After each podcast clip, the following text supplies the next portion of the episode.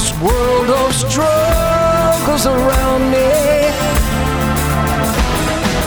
Hold my head up high, down the path of my youth where it guides me. The flesh and blood unfolds, secrets of my life I hold. When I needed answers I could find them deep inside, 'cause I'm the sun. Still got those innocent kids' eyes. I won't take it on the chin. I'm gonna win, gonna live life. I'm the sun, but I was raised from a distance by the world's dominance, by the gentle winds of a powerful man.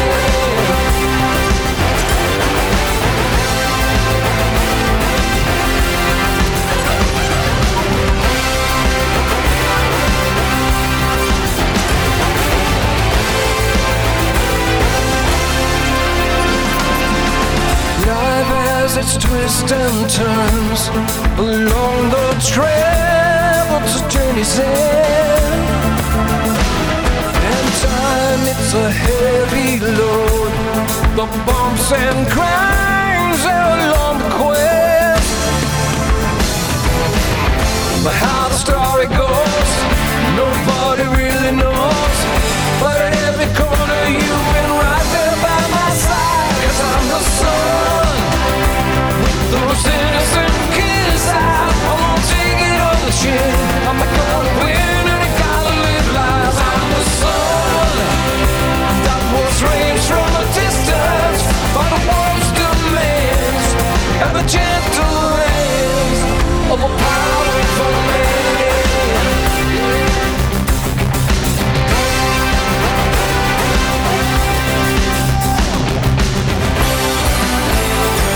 Our guest in this episode is producer, singer, songwriter, and everything instruments, Robert Berry. He's played with members of Yes, Sammy Hagar, Ambrosia, and was the lead singer and bassist of the last recordings with the late Keith Emerson. These recordings also feature Carl Palmer, so it was an Emerson, Lake, and Palmer spin-off with Robert Berry in place of Greg Lake. The band was simply called Three. Keith Emerson died of a gunshot wound. In March of two thousand sixteen, Robert Berry moved forward with the project, and the album three point two was released in July of two thousand eighteen. It's called The Rules Have Changed. Robert Berry.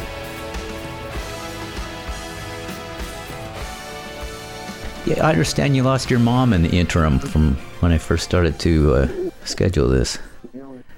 I did, just a couple days ago, yeah. I know. Well, my condolences. It's been a little bit of a tough, tough time, but, you know... Um, You have to march on. This is what, you know, I, I always say, and just to get a little personal, I always wanted to be my dad. My dad had a band. My mom sang in his band. My dad had a music store. I have a recording studio.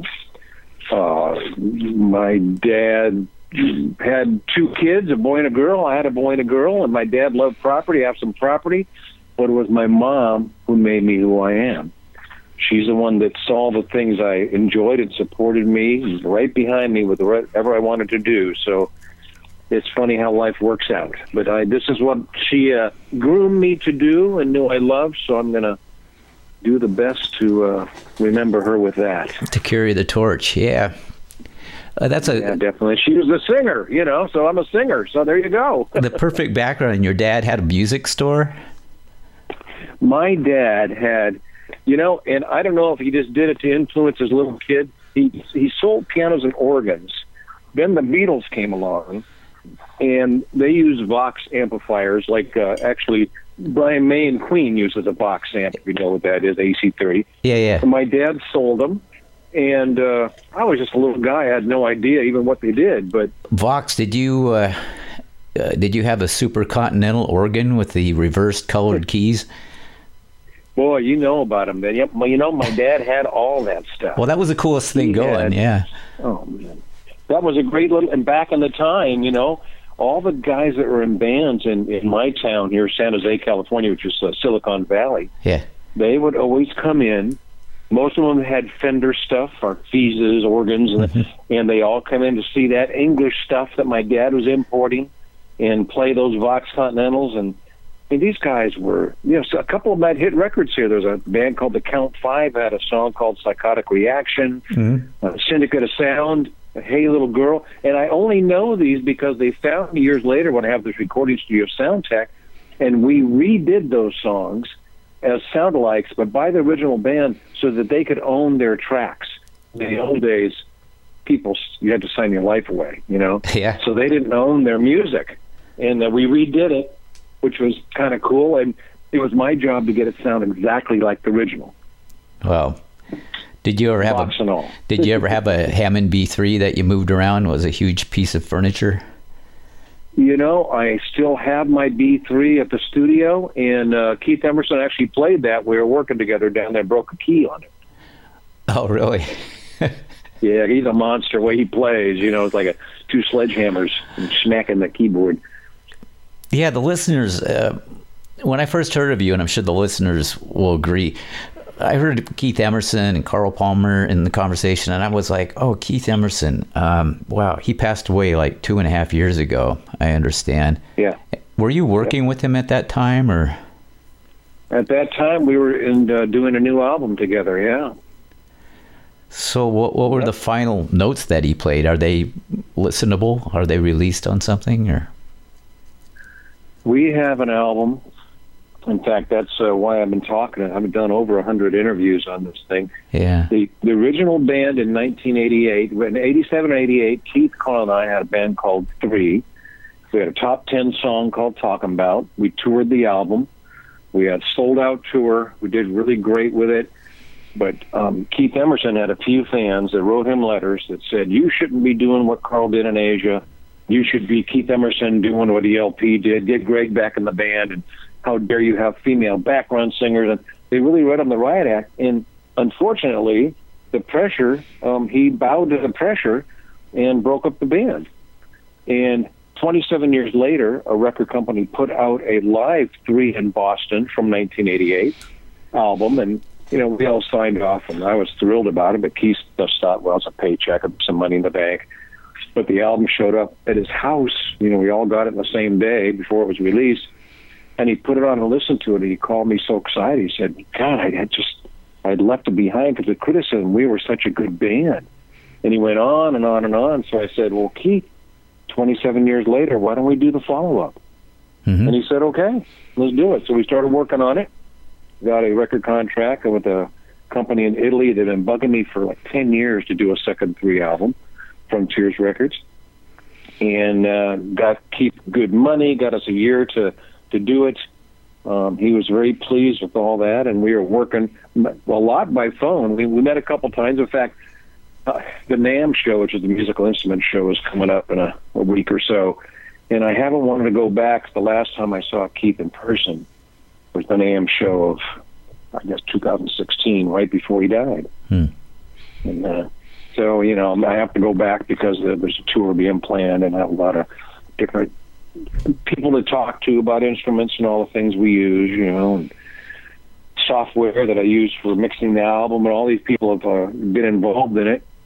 So I have to go back there, but it's a little bit of a melancholy uh, trip for me. I bet.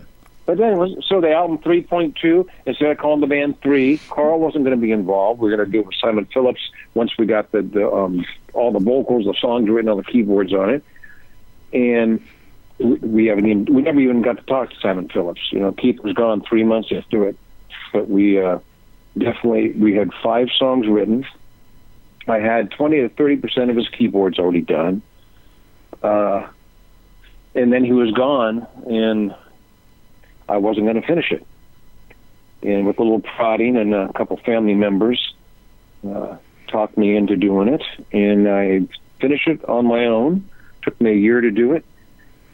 And it was uh, a labor of love, to say the least. I wasn't sure what I had by the time I was done. I spent so much time trying to, you know, have these conversations with the, the imaginary Keith Emerson there, saying, what would Keith do here? Yeah. How, how, what would he have thought of this? You know, but I worked with him so much, especially in the early, late eighties and earlier days for he and I, um, in the rehearsal room at his house, which was a, in England, in a, in a big barn. We had all his, everything was there, the Moog, the G X one keyboard, all this stuff.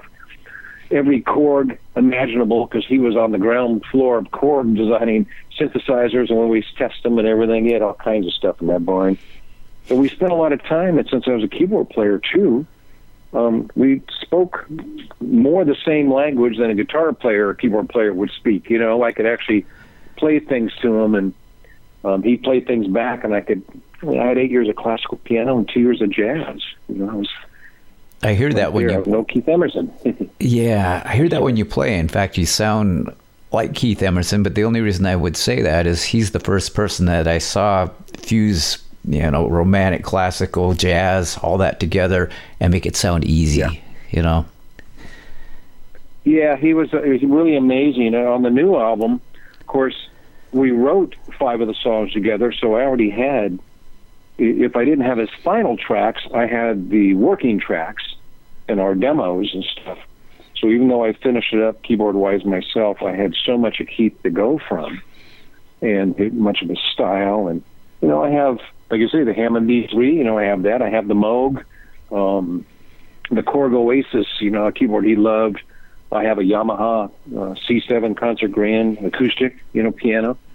Uh, I, I had all the equipment. The the Yamaha or the, uh, Roland D fifty was very big, uh, a big part of the Three album in nineteen eighty-eight, mm. and I have that. I have all the sounds that were made for us, and uh, we wanted to retain the sound quality of Three from eighty-eight, and the, the tone quality of it. Cause we really thought there had been nothing quite like it since or before, of course, because there was no D fifty before. We just got it, one of the first ones. Yeah. But we wanted to bring into the, the now, too. So we, you know, kind of had this formula and everything laid out what we were going to do. So you're a producer, a songwriter, a keyboard player. You play other instruments as well, don't you? You know, I've made my life in the studio out of doing tracks. Like, like if you're a guitar player and you come into Soundtek, or Soundtek Studios is my, I have a state-of-the-art, all Pro Tools, top-of-the-line everything. So Bruce brings in his song and he plays it on guitar. I go, okay, well, who do you want to knock off the charts? He's a um, Aerosmith. I go, okay, well, all right, let's, let's take a look at, you know, how do you fit into that kind of rock, you know, pop rock, a little bit heavier kind of thing, and does your voice, does your song work, and everything. We sort of analyze that. Then if you don't play drums, I go in and I start with the drums, I'll do the bass, then you put your guitar on. And at that point, either we look at, you know, what else we're going to do production-wise, or we have you do your voice. And then I go back in and I'll put some kind of keyboards or whatever it takes. So every day at my studio, I'm playing all the instruments on people's songs. So it's sort of a natural thing for me to do. And uh, it, I built my business out of it. I'm, I, I call it a business, but I've never worked a day in my life down there. I love every day of it. It's, there's just nothing better. That's beautiful. So having your father as owning a music store, did you uh, get in there like after hours and stuff and play the instruments? You know, I was so young when my dad had Vox that I could barely play guitar. And I was, you know, still taking classical piano lessons oh. in uh, elementary school. So, I mean, I'd go down there. I'd, I'd you know, I'd, I'd mess with things. Mainly what I did is I'd rearrange the guitars. I had them on hooks on the wall. And we'd be getting these new oh, Vox Phantom stuff. They'd have Dan Pulver and the Raiders would do these octagonal-shaped guitars they'd use. Yeah, I remember we'd get that. The teardrops, like they got the Stones. We'd get them. So I'd rearrange them. So every weekend when all the guys come in, it almost looked like we had new guitars. My dad had all new stuff because they were in different positions. You know, and I moved, moved the amps around.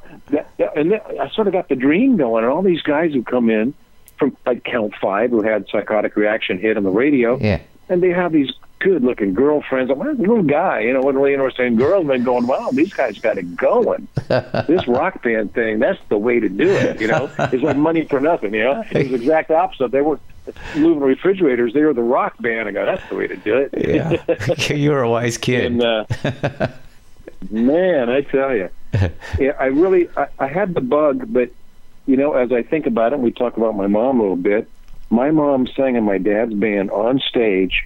And the band didn't know she was pregnant until she was about eight months pregnant. She's a very small lady. Mm. And she's always, you know, kept very thin and doesn't eat a lot and stuff. And I guess, well, I was being uh, nurtured in the belly there. She was very small, too, so I was actually on stage. I was going to say, yeah. Before I was born. Yeah. You know? And, and you didn't have stage fright or anything? You were, yeah. No. it, it, it's only recently, about a week ago, that someone told me, do you know that the ear, the bone within the ear, mm-hmm. is one of the first bones to develop in an embryo's body? And I didn't know that. That makes... but, uh, hmm, put that all together. I, I like to say I've been sentenced to music. There's nothing else I can do. I, I can mow lawns or I can do music, and I don't really like lawn, the mowing lawn, so it's music for me. Yeah, good choice. Now, are you a musician? I have to ask you. I am. I mainly guitar now, um, but yeah. I, I do vocals and, and I write songs. And um, right. yeah, my story is, and I'm going to edit this out because this is all about you, but I played, um, you know, my whole life. I played trumpet in the school bands and stuff because I didn't have a program uh-huh. for guitar or anything. And I learned like garage band style, like most guitar players that I know. Sure. And um, I played, oh, good th- three years out of high school, and I got to open for Heart, the Ramones, Doctor Hook, some of those bands and stuff, and it was looking really cool, but I thought I have to do something responsible, so I went to college. Yeah, that was uh, yeah. And I got out of college, I went to work for corporations. I worked for General Electric, Sears, uh, mainly in marketing and stuff, and I always had I always played solo a little bit and stayed with it, always interested. That was always my passion. And then I reached about age sixty and I said, you know what, the hell with this stuff. I, I'm re- most recently in real estate, and it's, I, you know, you have to have a passion for what you're doing, or you're not going to do a good job That's with right. it. So then I got the idea to that do is- the podcast, and uh, and you know, help to fan the fire a little bit more, and and uh, so I'm playing solo a little bit now, but it's uh, far more interesting hearing about somebody like you. So that's what hey, we're doing. You know doing. what? I, I don't think you should cut that out of our interview here. I find that really interesting, because most of the people that I talk to, I mean, on, on the big stations, on podcasts, on, on whatever it is, the, the blogs that they do, sometimes they'll talk to me, then they'll put it out, they'll write it, you know, and put it out. But you're actually a musician. That, I mean, you knew about the Vox Continental in the sixties, you know, you know the equipment, you know what it is, and it's a different slant on things. I think that uh, is a good part of why you and I seem to be uh, connecting and kind of having a conversation instead of an interview, you know? It's always better to have a conversation. Absolutely. I don't really know how to do yeah. interviews, but I can talk about music until you're blue in the face. And yeah. Who yeah. are you? Well, who? Yeah, I've been so lucky, because, you know, before Keith and Carl, I moved to England to play with Steve Howe. Yeah. And I was playing guitars and keyboards in G T R, so, you know, my musical career, you're talking about passion, I did one hundred ten percent music. I had my some guys got me out of my dad's music store when I was twelve, when they were seniors in high school. That was my first band. I was twelve, they were seventeen, and we were playing fraternity parties. My my mom would drop me off at eight o'clock to set up, you know, my my organ, yeah. and my dad would pick me up at one thirty in the morning at twelve years old, and they were just fine with that. Oh, that's yeah. that's quite an age difference between seventeen and twelve, yeah. And they drove, you know, they had girlfriends, they drove. I can tell you a funny story, since you're in the business. Yeah, yeah. I was thirteen, the second year is with these guys, and they got a gig at Notre Dame Girls High School in San Jose. And they took me aside and they said, look, you tell these girls you're sixteen years old. Oh, geez. They're going to be all over you. You're, you're a cute guy. You know, they're going to be all over you. You tell them you're sixteen. I'm thirteen, and that that was scary for me at thirteen. I was like, what? Yeah, yeah. I mean, you know, we don't want them to think we have a little kid in the band. I'm like, okay. And I was so shy, you know. Was your voice sure, like no, cracking you know? At that age, or? it, it probably was. I just, I was so uneasy. Yeah, yeah. The whole thing, because I mean. I don't know if you know much about Catholic girls' schools, but they're starved for male. Yeah, yeah, yeah. You know? Oh, I, I know the stereotype. Yeah. And, of course, the guys that were seventeen, some were eighteen by that point. Um, this was like being the Beatles and playing um, yeah. Madison Square Garden, yeah, girls' school, you know. So Uh, just, I haven't talked to anybody about that. That's so funny. You brought that memory back to me. oh, uh, talking about this stuff. But, you know, I like I said, I started, went over to Steve Howe and Keith and Carl, and when that was done, I, you know, Sammy Hagar asked me to fill in for about three years while Van Halen was having problems toward the end there, and they didn't want uh, Sammy to play with Michael Anthony.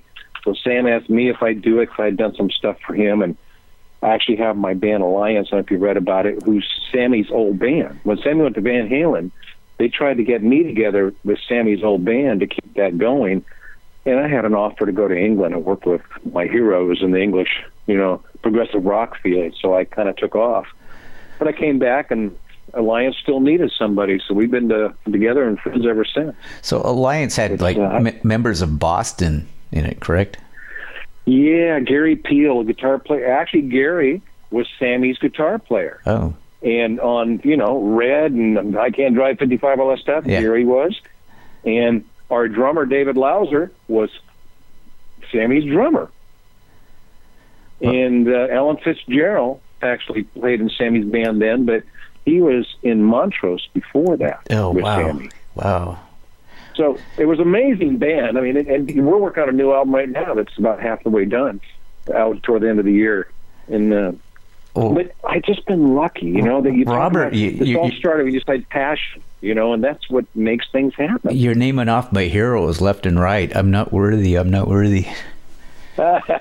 So wow. Well, I I say I'm the luckiest guy you never heard of because you know I'm in it because I love it. I'm not in it to make a billion dollars. I'm not in it to be, you know, Sammy Hagar famous, that kind of thing. Mm. I can't do anything else, no matter what happens. I mean, I, I'm having such great success with this, the last work of Keith Emerson, three point two.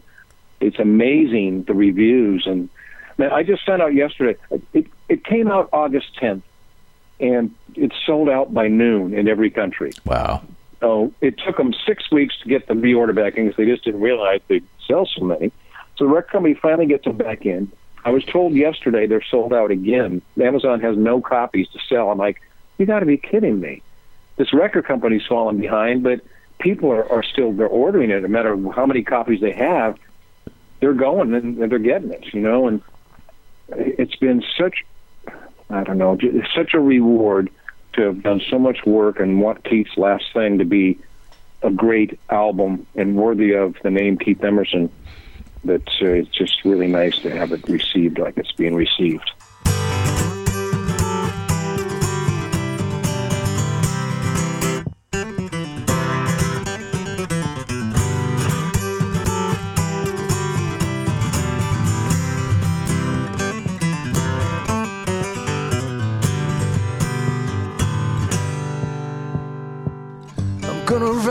This letter, think about the words to say, but the minutes fly, they fly away without a sound.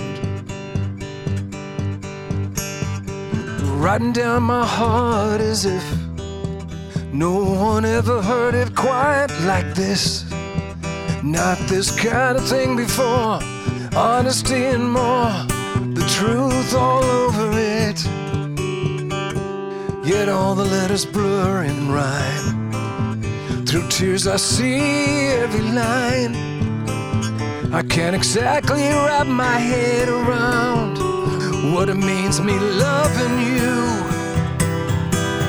And you know I'll see you through with every word I say. Yeah, and every single day. And satisfied is hardly it. I can't explain the way it is, though miracles may be. Your love I never thought I'd live to see.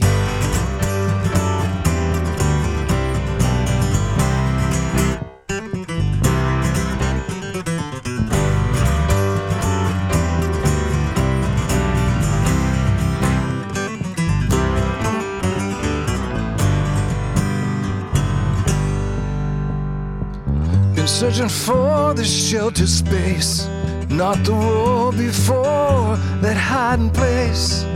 Just one deep breath, what it really means to have faith.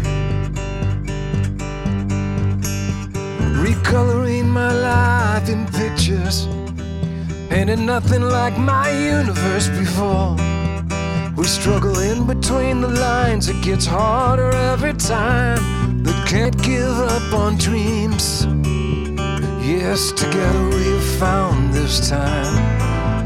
Music rings out as we climb. I still can't really figure out what it means me loving you. And you know I'll see you through.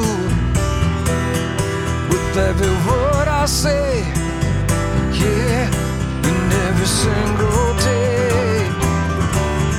And satisfied is hardly it. I can't explain the way it is, though miracles may be. Your love I never thought I'd live to see.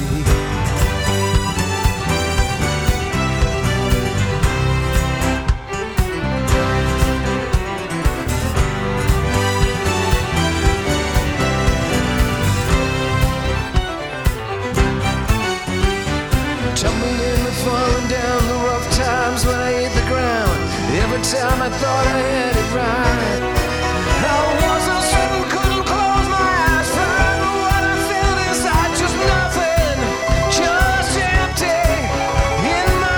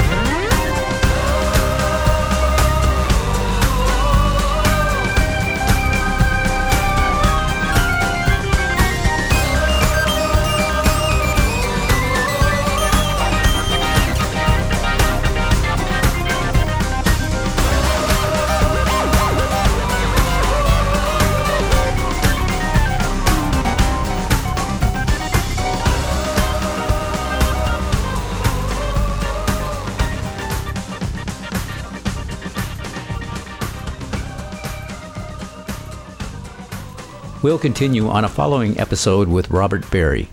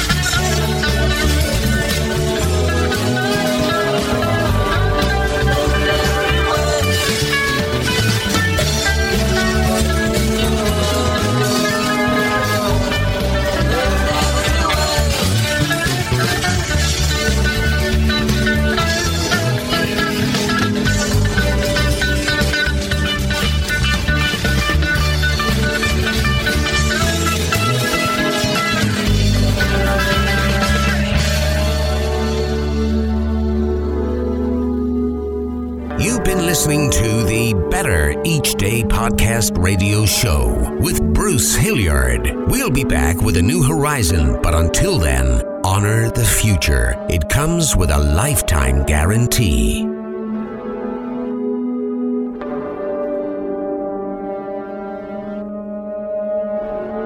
And we're all just trying to make the next day a bit better.